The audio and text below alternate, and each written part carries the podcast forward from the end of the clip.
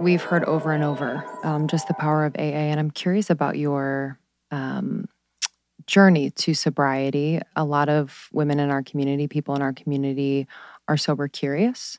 Mm-hmm. And so I would love to talk about just how your relationship with alcohol and now without alcohol has really amplified your connection with your soul, spiritual journey, because I think for us, I am sober curious as far as, a couple a month, and she is sober. So it has absolutely just opened a channel of sorts. And I'm curious, your thoughts as you've navigated. Yeah.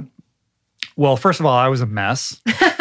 Total disaster. Ours is we'll stop.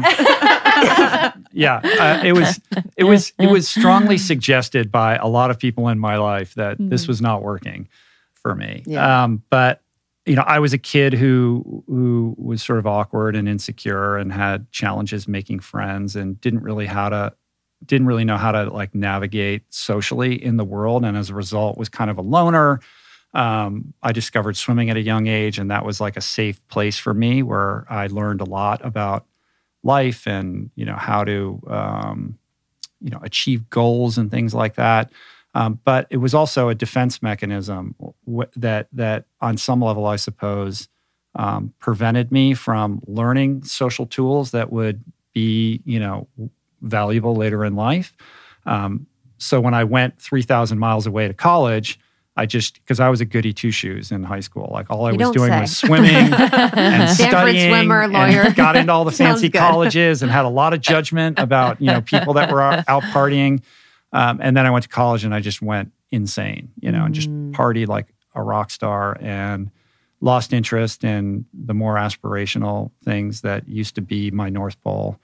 And it was just kind of a slow decline. I knew early on that I had an unhealthy relationship with alcohol, but you can get away with a lot of stuff when you're young. And you're just, even if you're the last person to leave the party and the person who passes out and, all that kind of stuff, it's you can laugh it off because a lot of people are doing it then. But as you get older, it becomes less humorous, and the people that you used to hang out with are now building lives and they're not available, and you start hanging out with lower companions until it's just you in your bedroom alone drinking, and it becomes very lonely and desperate and not sexy at all.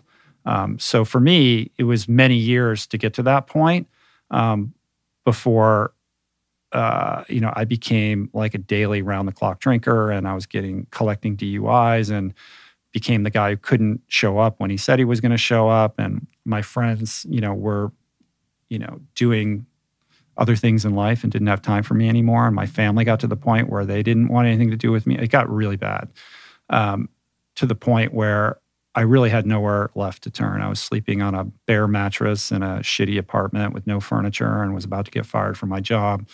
And ended up in a treatment center where I stayed for 100 days and was told early on, after I was honest for the first time about how I was actually living, that, if I didn't figure it out, I was probably going to die, and that my case of alcoholism was pretty advanced, along the lines of what they typically see in 65-year-old lifelong drinkers.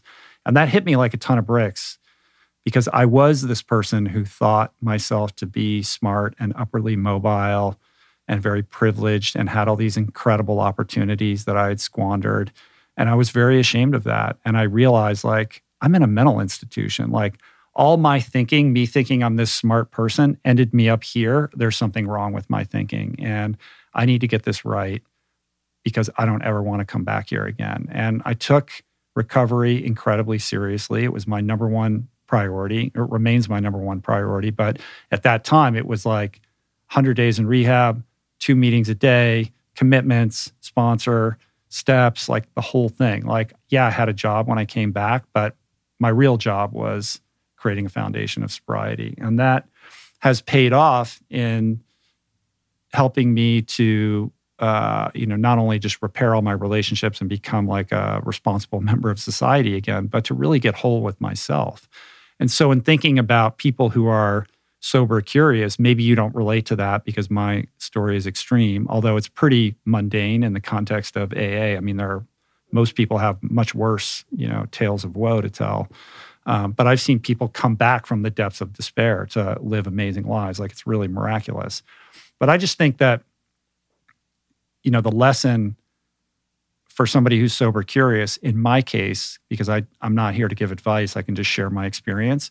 My relationship with alcohol was so interwoven with my insecurities and my sense of less than and my inability to just be comfortable in my own skin so that I could go to a dinner or a cocktail party or walk into a store and look somebody in the eye and ask a question or say hello, particularly with respect to the opposite sex. Like, I could not talk to a girl unless I had at least, 3 or 4 beers in me.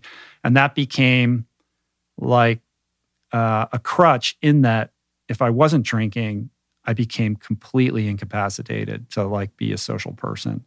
And so alcohol taught me, I have to say, it was the solution to my problem. It works, right? So I could go to a party and talk to a girl and flirt and tell a joke and feel like, hey, I'm having fun. And this is the way I'm supposed to feel all the time. This is the way I always wanted to feel, until it turns on you and it gets dark.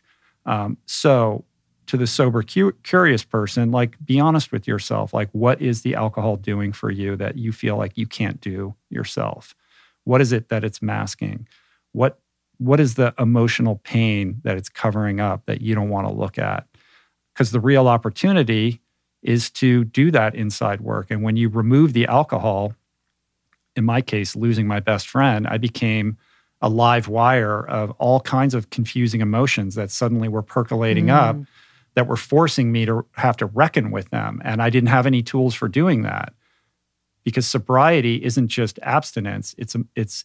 It's emotional sobriety. It's learning how to manage your emotions and create new behavior patterns to manage that sense of dis-ease within, so that you can grow into a person who's truly comfortable in their own skin. And it's a lot of work, but I am comfortable in my own skin now. I don't have to, when I walked in here, I didn't have to be scared, of having to talk to you. I'm I can do this, you know? Yeah. But there was a time where, if I had to walk, I would have been terrified. Yeah. I wouldn't have been able to do it.